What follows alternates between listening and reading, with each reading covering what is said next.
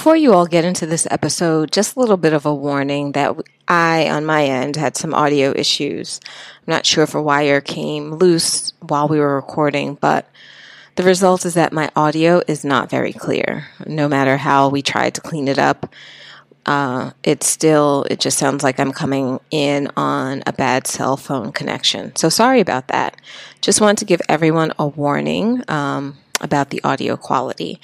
Now, for this episode, we actually have a transcript to go with it. So if you would like to read along as you listen to the audio, or if you would like to abandon the audio completely and take a look at the transcript, then it will be there for you in the show notes. Sorry about that, guys. Welcome to the Readerly Report. Your hosts are Gail Weisswasser and Nicole Bonia. We hope you enjoy our candid book conversations, recommendations, and observations on the reading life. Thanks so much for joining us. Welcome to another edition of the Readerly Report. Today, Gail and I are going to be discussing Celebrity Book Club, doing a little bit of a follow up. Uh, I checked, and the last time we did a show on celebrity book clubs was two years ago. So it was in the fall of 2018 when we had Sarah on and we discussed, I guess at the time was a, a developing trend of celebrities hosting book clubs. So we're here to see how they've changed or evolved in the last couple of years and whether or not we still feel the same way, I guess, about them as we did um, which ones we really vibe with, what are the major differences, and any newcomers on the block. So, of course, before we get to that, we will do a little bit of what we've been reading and any of the latest book news that we want to discuss. So, Gail, why don't you let us know what you've been reading? Sure. So, when I when we last talked, had I finished Saving Ruby King? I can't remember. No. Okay. I don't think so. I finished Saving Ruby King by Catherine Adel West. And um, I think for a debut model, excuse me, a debut novel, it was really good.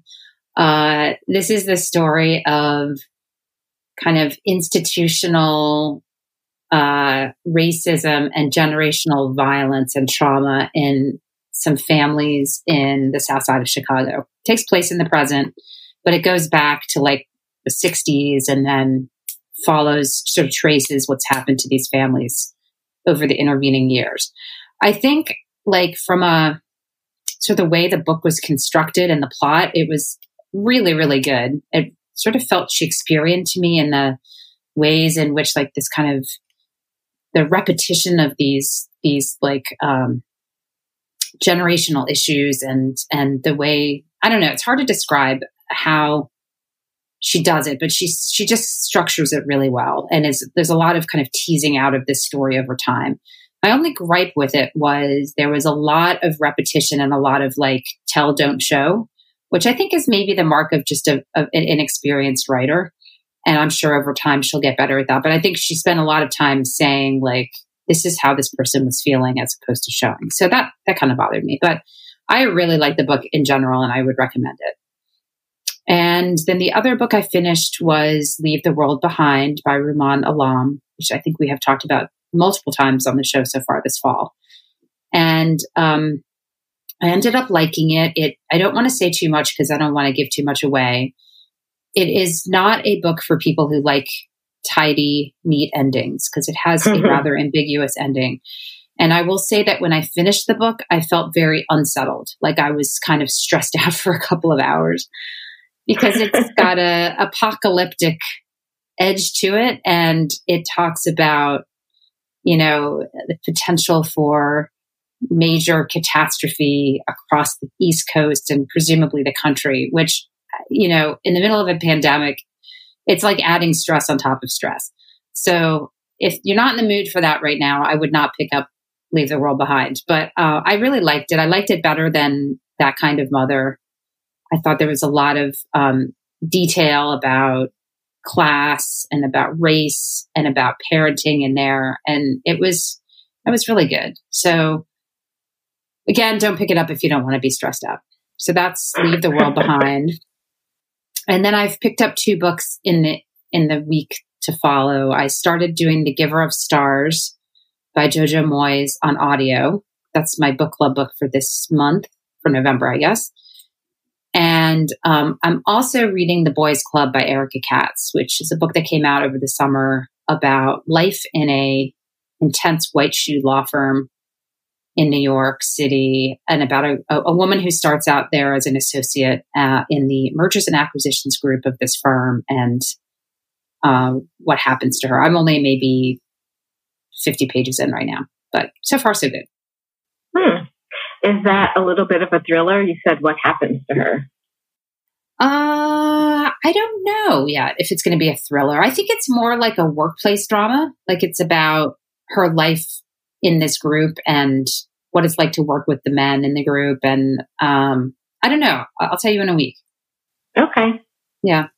I wasn't sure if it was giving off the firm type vibe. I don't think there's like a murder or like a big mystery to solve. I think that, you know, she's going to be tested in terms of her own kind of ethics and what she's comfortable with. And I think she's going to be working really hard and has to decide, like, does this sort of jibe with her view of work life balance. But I don't think that there's anything beyond that that's going to be thrillery. Yeah, but I could be wrong. I may right. be surprised.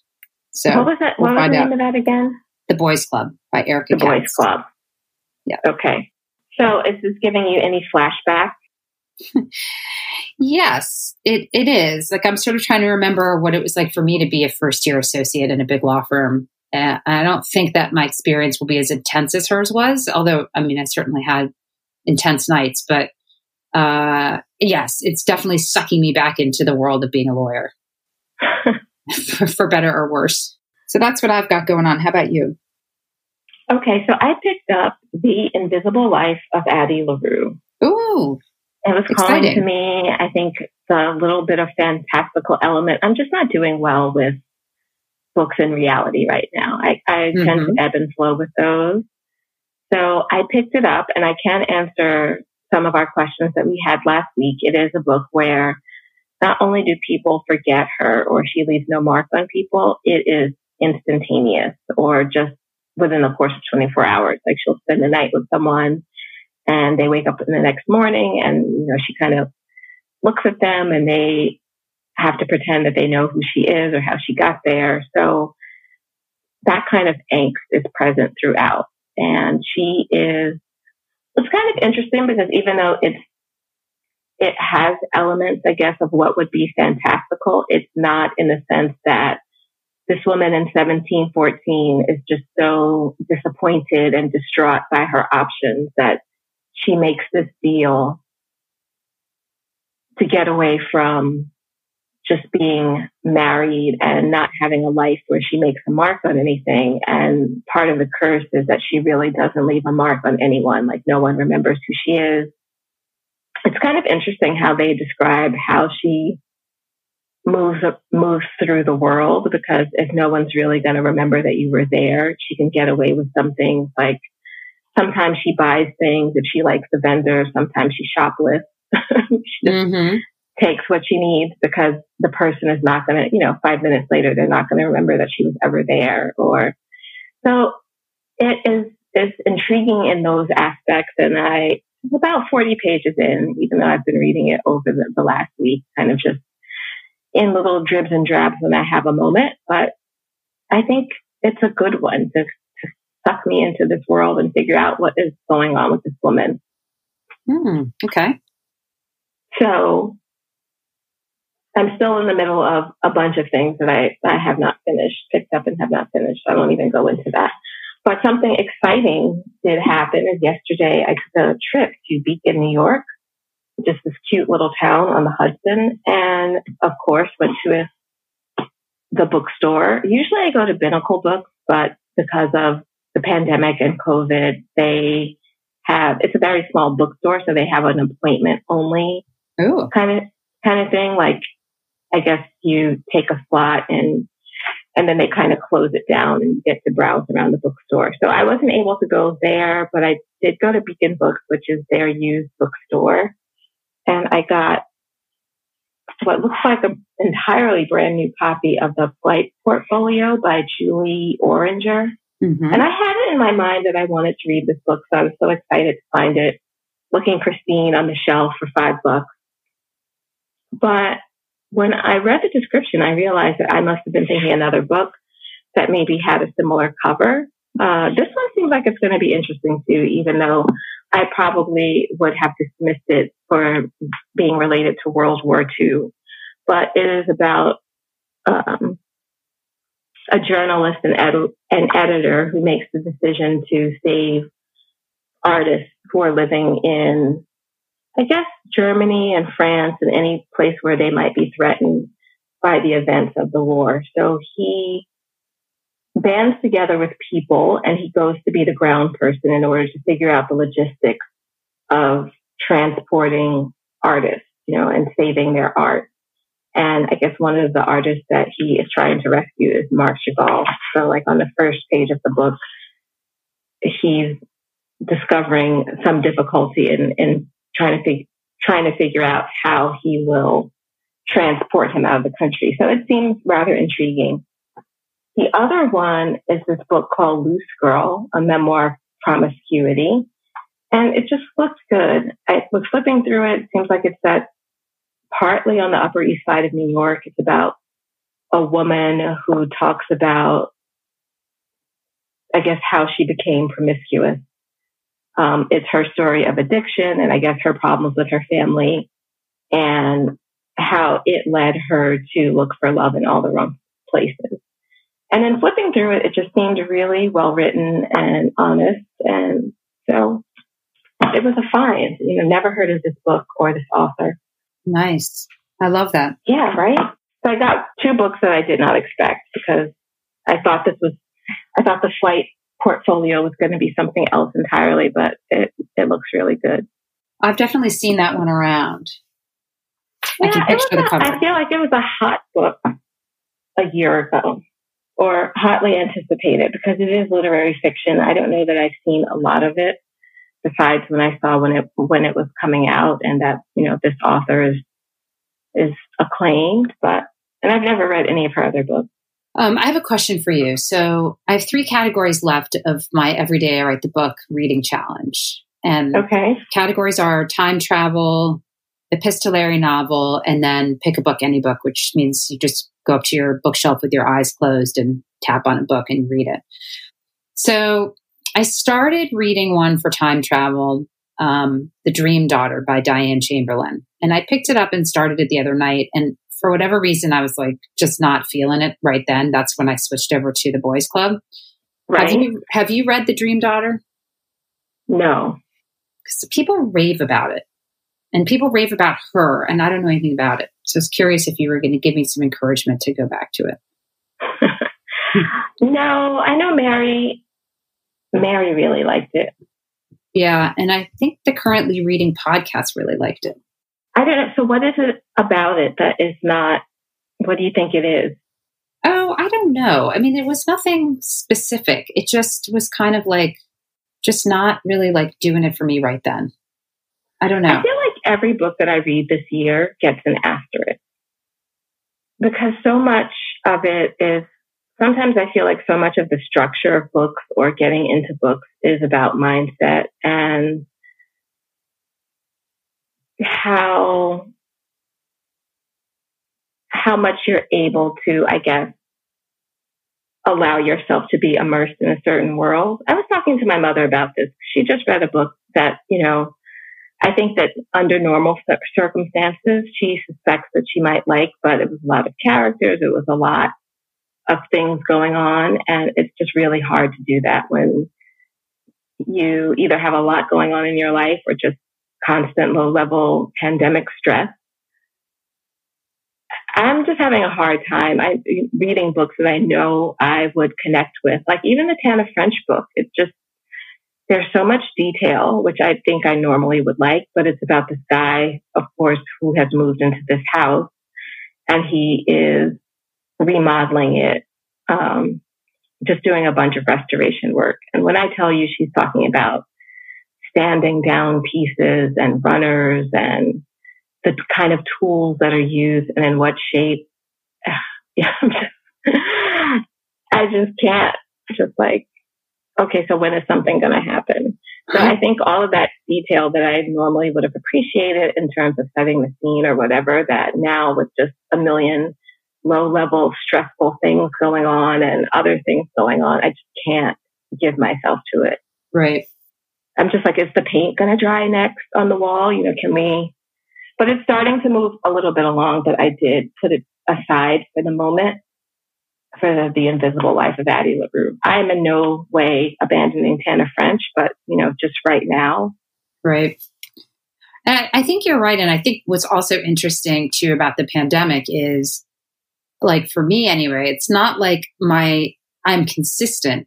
Uh, it's just, I'm, I'm like a mood reader on steroids. Like, yeah, like one, a book might be bad one week, but it might be fine the next as far as a, a fit in ter- a genre fit for what I'm in the mood for. So it's not even like I'm rejecting one whole category of books and have done that since March. It just means that if at the minute I pick it up, it doesn't click with me, I have a hard time powering through. Right. And that's the same. Like, it's not like I haven't read any literary fiction or things that have been more detailed, but it just has to be the right moment where I don't know, I've had like some burst of clarity or just whatever it is about that moment that's supportive of me being able to do that kind of deep reading and concentration. And sometimes I have it and sometimes I don't. So everything is just sort of hit or miss. And it's definitely when I put things to the side or if I don't like something, it is, you know, is this just kind of stress and not really reading this at the wrong moment, you know, which I think there was a lot less of in 2019. Yeah. Yeah, for sure. Well, I'll yeah, back. mood reading on steroids is exactly right. Yeah. And th- those moods shift very, very quickly. Very quickly. Well, people love the Dream Daughter. I, I, another thing was like I went on Goodreads and I found like a third, a three star review that called it cheesy, and then all of a sudden my like antenna were up. I was like, "Is it cheesy? Is it cheesy? Is that cheesy? Was that cheesy?" You're looking for the cheese. yeah, and I was like, mo- had been kind of motoring along until I read that review. so, ah, it's not fair. But I got to read a, a, a, time travel book, and I, that's been on my shelf a very long time. So I'm going to come back to it at some some point before the end of the year. Right. Yeah. Well, maybe around Christmas, which brings me to book news and a little bit of cheese, not cheese, but romance.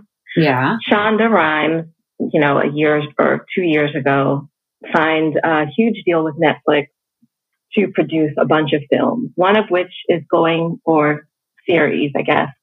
One series is going to be uh, the book that you just read.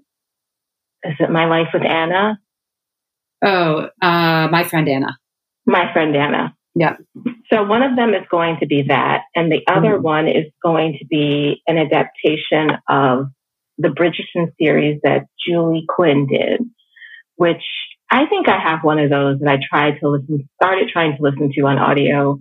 It's a Regency historical period, I think early 1800s. Um, so that's coming out on Christmas on Netflix. Um, and um, I will definitely watch my friend Anna adaptation. Yeah, well, that's not coming out on Christmas. The interesting thing about that is because of the Son of Sam laws, she apparently Anna Delvey herself, whose name is Anna Sorokin, had signed a deal with Netflix for several thousand dollars. Like, I mean, I don't think several thousand is the word, probably a hundred thousand or more dollars deal with them. And I guess the first $30,000 installment that she got went to her lawyer.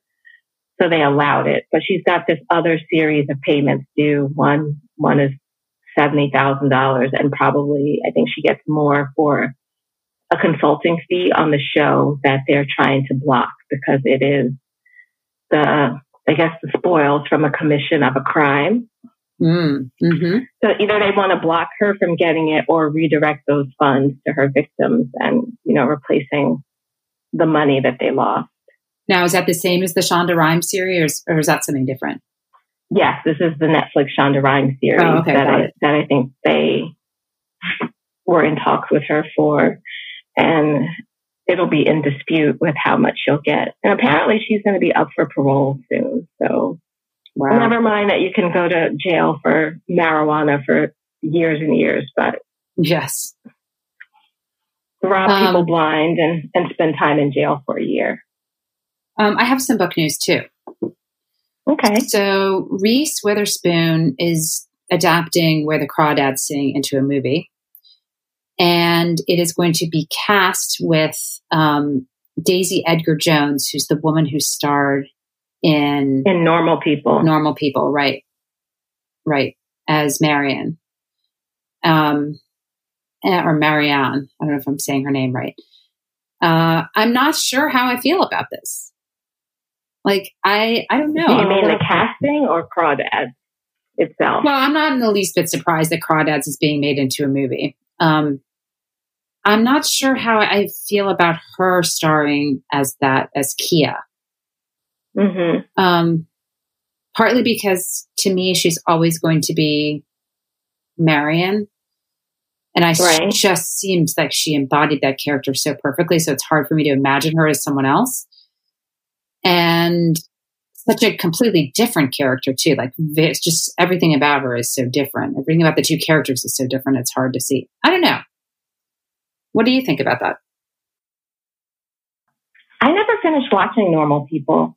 Oh, you didn't? Okay.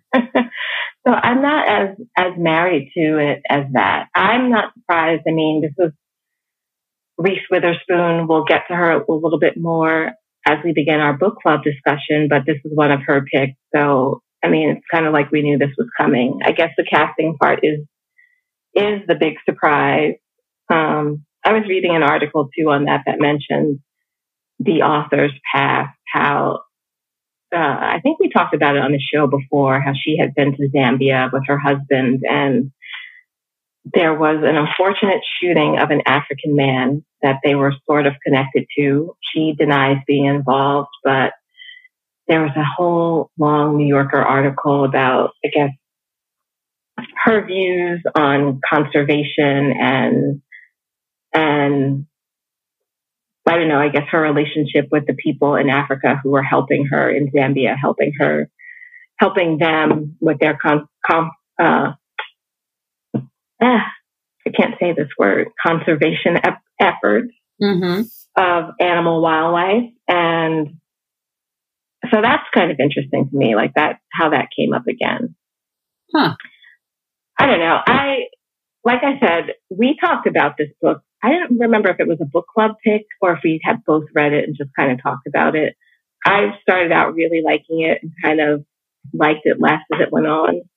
Um, for the one thing, it got a little bit too fantastical and neat for me. And there was just a lot of, as you would say, I think coincidence in terms of her education. But I also was a little, uh, I don't know, her relationship with the black characters in that book kind of bothered me a little. So it'll be interesting to see what happens, you know, like what are the changes that are made with the movie, if any, or the series, because they definitely, Reese Witherspoon and team changed um, the one that she did with Kerry Washington quite a bit. Uh, little fires everywhere. Mm-hmm. Did you ever watch that? Probably not. I didn't. Um, you, I mean, we've talked about the fact I didn't love the book. Um, I'm not opposed to watching it. I just haven't gotten to it. Yeah, I started watching it and didn't finish it. Hmm, okay. Like I just, I felt the changes that they were taking were just so wild, and some of them were so unrealistic. I guess in changing the order of the way the events unfolded and uh, the way they handled the adoption. I don't, it just got a little bit ridiculous for me, and I just never went back. I think if you adapt a book to a movie or to a show, if you change things, you have to accept the fact you're going to alienate people who've read the book. And I'm sure usually the audience of people who've read the book is a lot smaller than the potential audience of people who will watch it. And so they don't care. But I, you know, the, I think the best adaptations are the ones that are extremely faithful to the the underlying subject. Right. That's partly why I love Normal People so much, is because there were so few deviations from the book throughout the Right. series. There were a couple. They tamped down the mom a little bit. She wasn't quite as evil in the in the series as she was in the book. But for the Right. most part, the book was very faithful, and the pacing was right, and everything just felt like exactly as it had unfurled on the pages. And if you Yeah. too many liberties, like I think it, you get so distracted as a as a viewer. You're like, that's not the way that's supposed to be, and then it's hard to it's hard to get back into it. Right. And with little fires everywhere, I think that they tried to update it with race, which I don't think was necessarily a problem. You know, they have Kerry Washington's character uh, is black in the adaptation, and she was not in the novel, even though it's, you know, there were, she was very poor. So there was a class thing that was going on that is kind of more pronounced when you have it played by a black actor and, and have it concerning a black family. I don't even think that bothered me as much, but they just had this twist that I cannot say without spoiling the book or the movie that was just so dramatic and so unrealistic that someone would do this that it just it just undermined my faith in the rest of what I was going to be seeing. And maybe there were other things that it would have resolved itself and it would have been okay.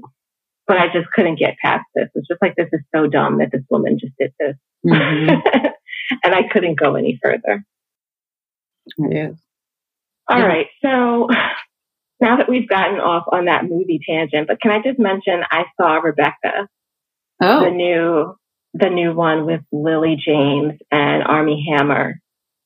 And uh, I think it's also Scri- Kristin Scott Thomas was in it as Mrs. Danvers. And it got terrible reviews, like just really horrible reviews. I thought it was pretty faithful. I mean, it was it was harmless. I wouldn't wouldn't say, oh my gosh, it was riveting or it was the best. You know, I think that there's just so much camp and drama attached to the really old version of Rebecca that, you know, sometimes these the newer adaptations come out and they're kind of t- toothless, you know. Like, oh, I watched this. It was it was fine, but you know, I enjoyed it. I never read the book, so I really? no. Should I? If there's ever a class, if, you know, if you ever have something, maybe we should do that. Maybe we should read that together. I'd love to. Yeah, I think you should read it. Is it what kind of? I mean, other than being a classic, what genre of story is it? I would. It's gothic. Okay. It's like you know, coolest young woman marries older, you know, older married man whose wife has just died, and they go and live in this huge house with like a creepy housekeeper. Ooh. Okay.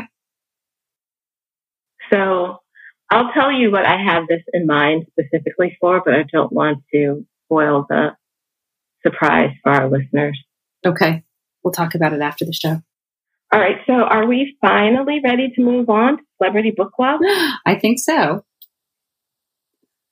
All All right. right. So we looked at four book clubs. Um, I know there's other ones out there. These are just the four that we looked for this time around.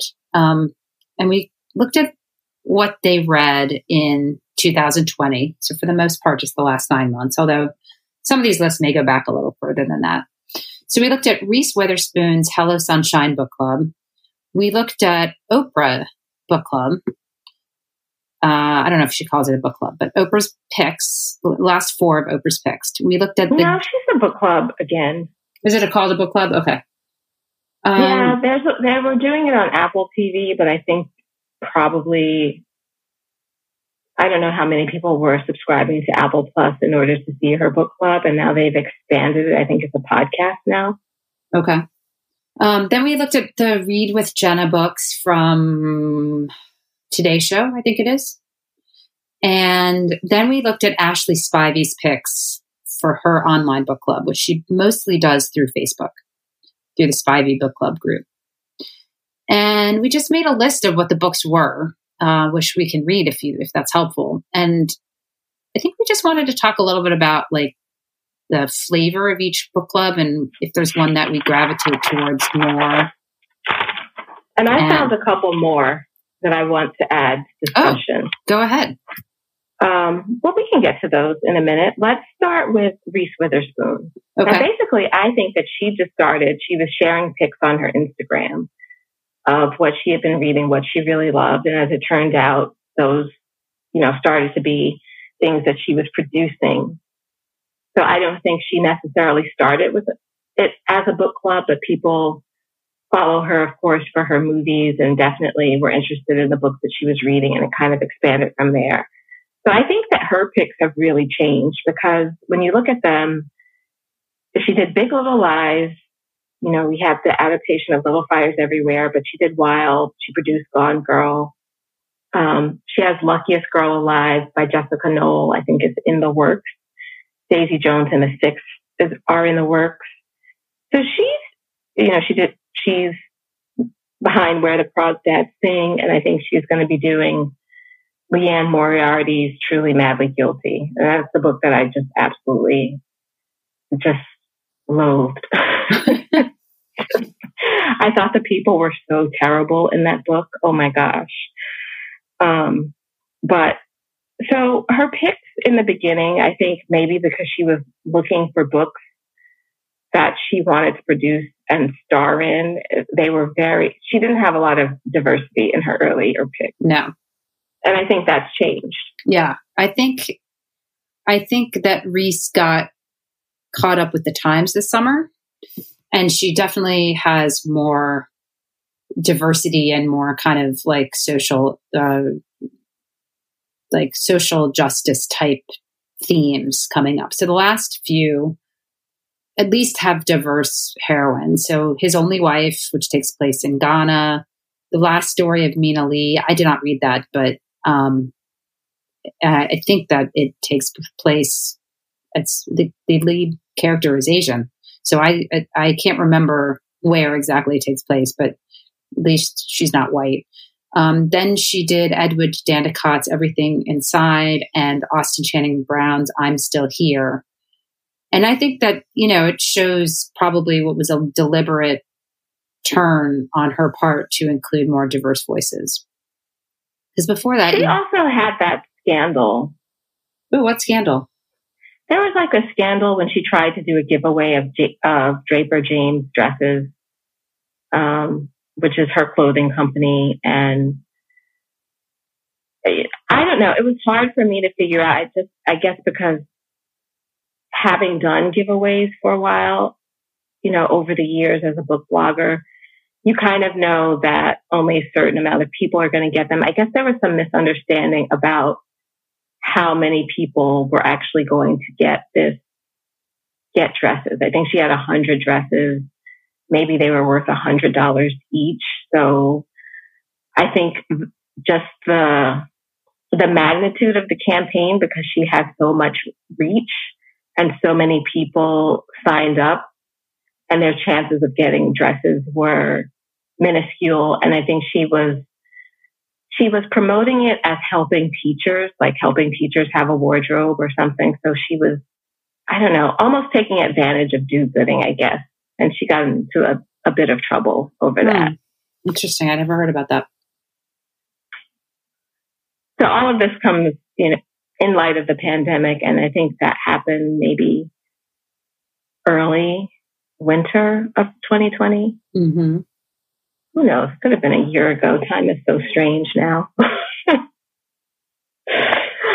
so yes, so I think that she, on a bunch of different levels, is, is you know, trying to be more inclusive and trying to be more maybe deliberate and pay more attention to what she's doing. Yeah, I think that's right. Um, you know, and that uh, plays into her casting, changing Kerry Washington's character to being black. I mean, obviously she's making an effort. It just, you know, the books that she had leading up to I'm Still Here are The Guest List, The Henna Artist, Untamed, The Jet Setters, the Scent Keeper, and Such a Fun Age.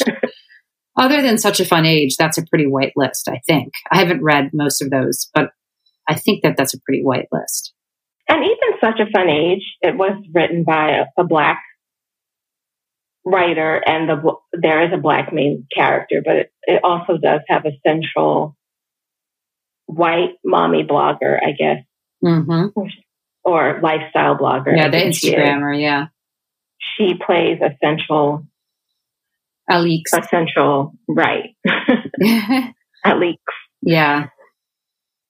I mean, I think Reese picks books that she relates to, and I think that you know probably a lot of the people who read and follow her book club are people that are kind of like her and are aspiring to be like her.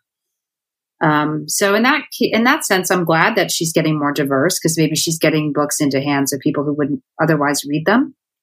But I think that's an opportunity to see. I mean, when you talk about about people like you or people like her, we're talking about things that are phenotypical, you know, as opposed to we both have the same job. We try to raise families. You know, these are things that are very central to the experience of being a woman. I mean, because her picks are basically they're all women.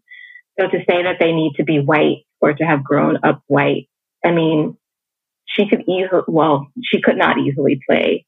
If she's picked a diverse book, there's no way she could play a diverse character because it would be called whitewashing. But you can promote books and recommend books that are still central to your experience and experiences that you've had, even if the person does not share your racial identity.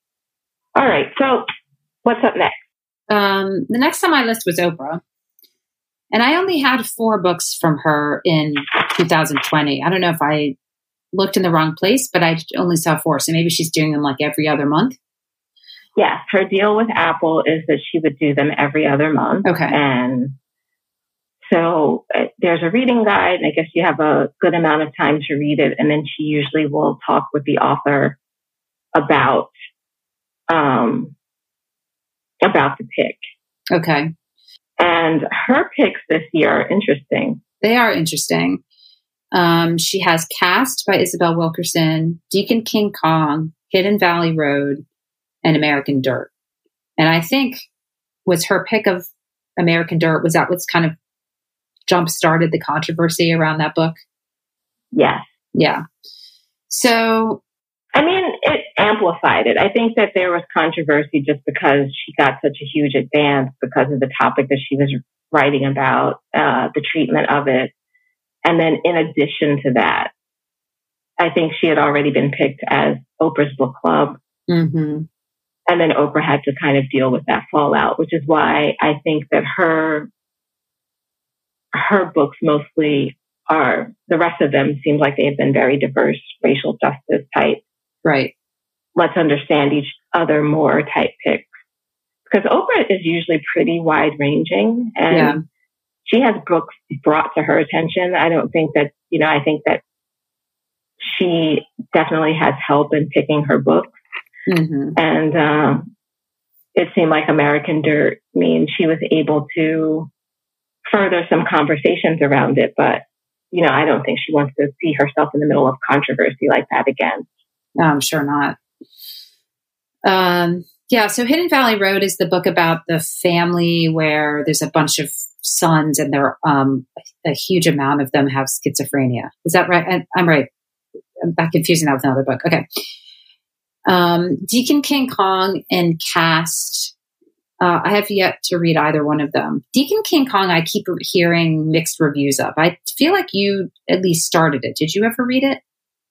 I read Deacon King Kong. I can see why there would be mixed reviews. It it's a rangy novel, I would say, to read. I, I really liked it because it's set in a housing project, but I think that you really don't see it like that. I mean, it's just kind of the location for it, but it's the background of this community who have been through different things over the years and come together to help in a situation where a senior has shot a drug dealer who doesn't die. So he's under pressure of retaliation.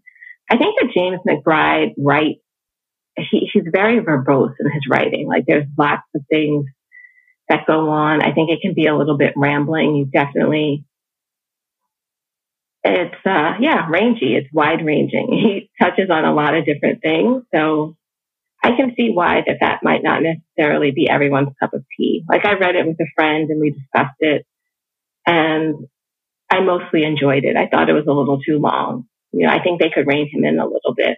But I also think that he's one of these authors that has written multiple books and is probably just doing whatever he wants right now. I mean, The Good Lord Bird is an adaptation, and I can't remember what channel it's on. I want to check it out. But uh, I think it's Ethan Hawke who is mm-hmm. in that one. Yeah, he plays John Brown. Right. I want to check that out. That has an interesting uh, backstory to it because he, John Brown is in it, and I think he takes someone under his wing who he believes to be a boy, or, or maybe it's a female. It's one of those, and they have to keep pretending that they are that in order to. I think they're hiding out from something, and of course, get involved in John Brown's plot. Yeah. Um, yeah. So, what do you think about these these four picks? I think that for right now, they're weighty, very weighty. Mm-hmm. And a lot of people have been gravitating towards that more. And I think wanting to have more empathy and understanding. Caste is something that I have on my list to read. And I also have the warmth of other suns. I don't know that this will be the year that I read them, but you know, if that's what you want to do, I think it's definitely commendable that she has taken the time to put together the resources that she did with Caste. And I think that that one is a podcast that's going to be in sections that she discusses different parts of the book for. Uh, yeah, I can't say that this is a list that vibe that I vibe with right now. Mm-hmm. Uh, I think she's trying to course correct a little, but I I hope that going forward she'll mix it up a little bit. That even if they are diverse picks, maybe be less weighty. Yeah, yeah, she seems to be in the mode of like, I've got to do things that are significant given the sort of social forces at work and given the state of the world. She's kind of gravitating towards the weightier stuff. So, next up. All right. So, the next one is Read with Jenna. And this one is the one that I think I come the closest to in terms of my own natural reading because I look over her list and there's a lot of books on here I've either read or I have in the house and watch it read. So her last few, Leave the World Behind, The Tra- Transcendent Kingdom, The Comeback, Here for It, Friends and Strangers, A Burning, All Adults Here, Valentine, Writers and Lovers. So first of all, she's got to have some deal going with Book of the Month because, like, I think almost all of these books or book of the month picks too. And I, I, there seems to be an interplay between when she announces and when they announce, and they're obviously like coordinating a little bit. Um, I think Jenna seems to gravitate towards storytelling. Like she mm-hmm. seems to really like, you know, because her her her authors and her characters are a bit all over the map in terms of who they are, you know, wh- where these books are set.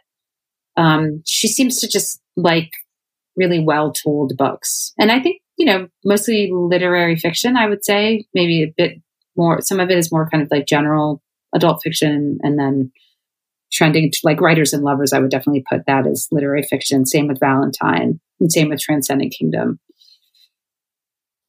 And I guess did you read Valentine?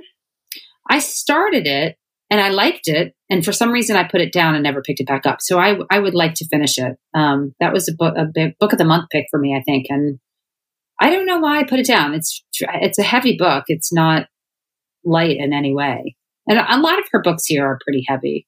I haven't read Friends yeah, and Strangers. I think last year she had, um, she, she did Patsy, which was yeah. heavy. Yeah. Um, and I like that. Her books have some heft to them. You know, she's not adapting them, she's not starring in them. So she doesn't have that eye that Reese might. Um, but I, I think just overall, I, I trust, I trust her as a recommendation source. Yes, I would agree with that. I like, I mean, she, right out the gate, she's always had diverse offerings and and I think has that literary sensibility going on. That mm-hmm. Everything, like you said, is something I've read, something that I saw that looked, you know, was on a list or was someplace that I trust in terms of book sources and probably comes uh, more closely than any of these other lists to things that I would read. Yeah, for sure. Definitely right about that. Uh, yeah. Um, so what was next on our list? Oh. Next, next one up is um, Ashley Spivey's book club, and the books I have for the last year are a little lighter, some than the other ones. Such a fun age, American Dirt, not light, I know. The Devil's Highway, In Five Years, Beach Read, The Good Neighborhood, and Clap When You Land. Are any of those really light? The Devil's Highway? Beach Read is light. And okay, that's one. In five years is, I mean, it's not light, but it's not. It's, I mean, it's a, it's sort of got a romance. It's got, it's very bittersweet, but it's, I wouldn't call it a heavy read. I don't think such a fun age was terribly heavy. Um, American Dirt. What is the Devil's Highway? I don't even know what that is. Um, I want to say that it's true crime. I think you're right. Okay, so that's not heavy. And Clap When You Land, I believe, is the book. Oh, that's not heavy. No, no, I said so. That's I'm sorry, not light. Right. So right. true crime is not light. Clap When You Land, I believe, isn't that the book that was told in rhyme? Oh, I don't or told know. in verse. Isn't um, it YA? It might be, yeah. I think that might be YA. So, I mean, hers are probably the most diverse in terms of genre and tone than the other ones. Um, but I mean, I I just like her so much. Just I love the community she's cultivated on Facebook. I like, you know, that she came started from being on The Bachelor. Like, I just just just, just seems like a very likable person. She reads a ton. Um, she reads a ton. Yeah, I really like her. She really set herself up when she discovered, I think, that she could be a champion for books. Yeah. She really wanted to have diversity in her picks and and find books and help help the authors and help match readers with books that they might like. We had a I actually met her at the book of the month party last year. So we had a long discussion about kind of the book she likes and what she feels is I guess her responsibility in exposing people to different kinds of books. And on her Facebook page, you'll see that she has zero tolerance for mm-hmm. for intolerance. yeah.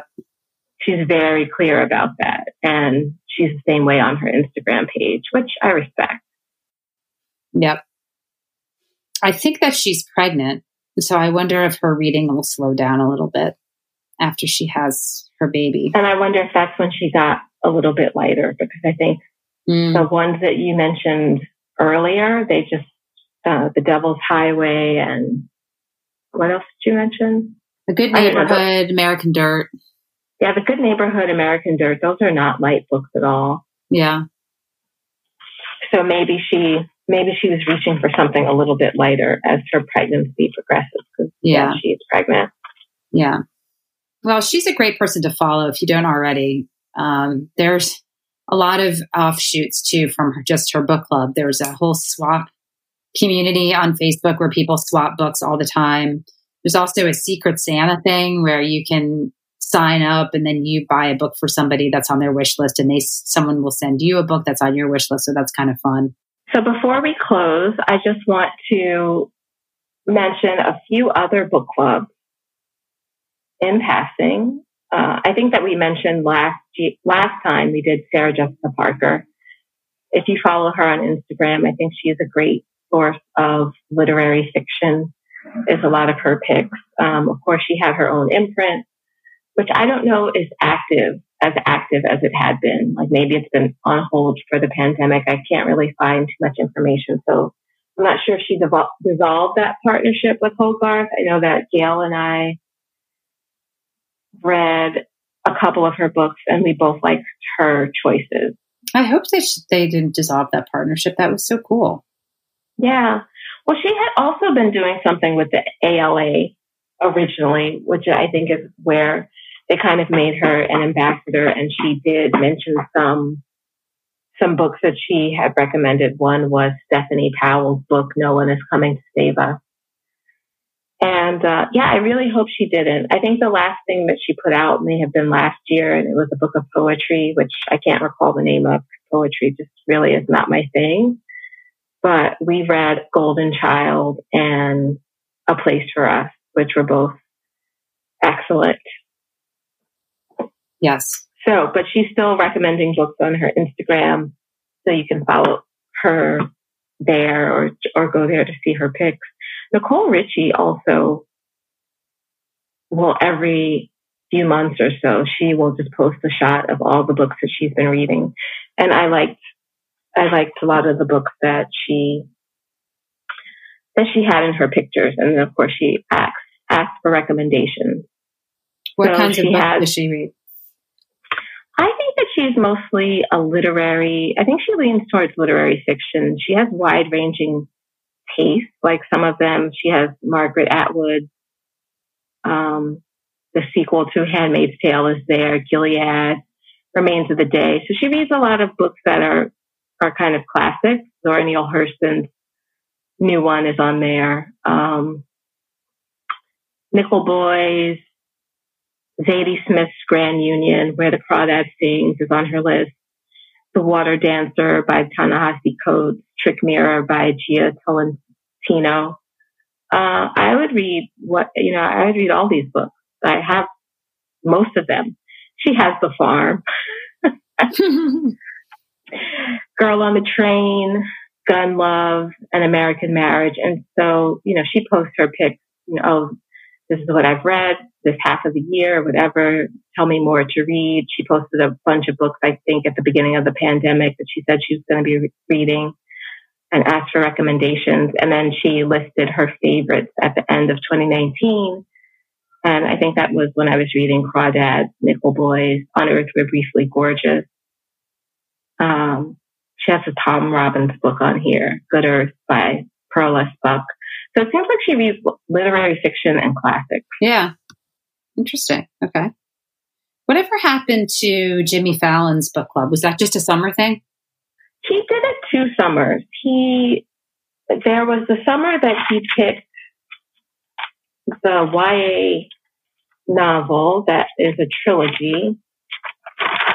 Um, what so what he does is he gives you five books and then he has his audience vote. And I think he did it in 2018 and 2019. In 20, which, year is this?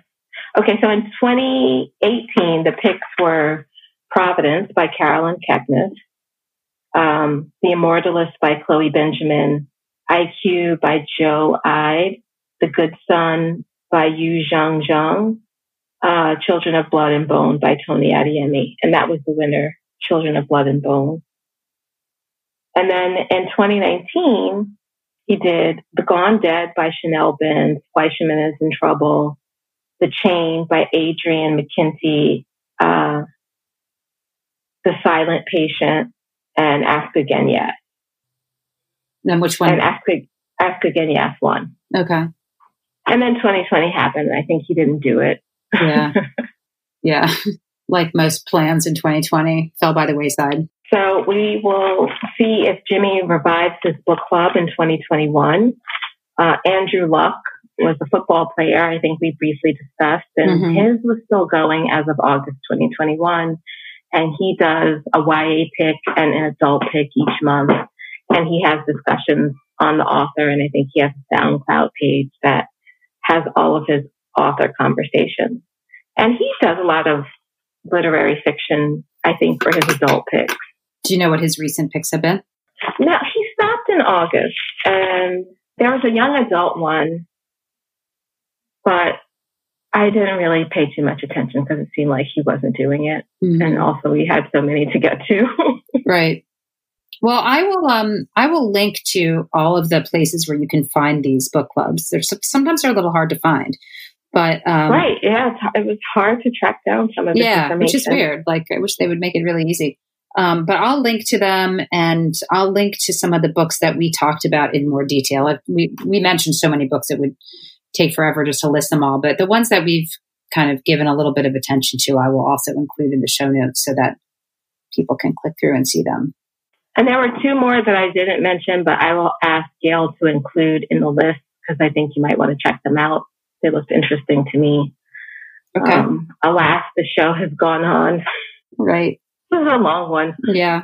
Well, I'm excited that there's people out there that are kind of curating these lists and promoting these books. And, you know, I don't do anything with them other than just kind of keep an eye on them and, and notice what they're reading. And I follow them on social media, but I don't sort of make an effort to time my reading to match theirs or anything. But, And then we'll link too. You should link to Barack Obama's pick. Oh, yes. He came out with his summer picks. Did he? I haven't think he did this year. Yeah, I think he did. seen those. it was just like such a contrast to the current inhabitant of the Oval Office in terms of reading and, you know, celebration of diverse voices and uh, seeking understanding, of course. Well, we usually have a show where we talk about his picks. So if we didn't get to them this year, then Yeah. look forward to that at some point. Maybe we Yeah. can tack it on. Does he do Christmas picks too? I can't remember. Christmas recommendations.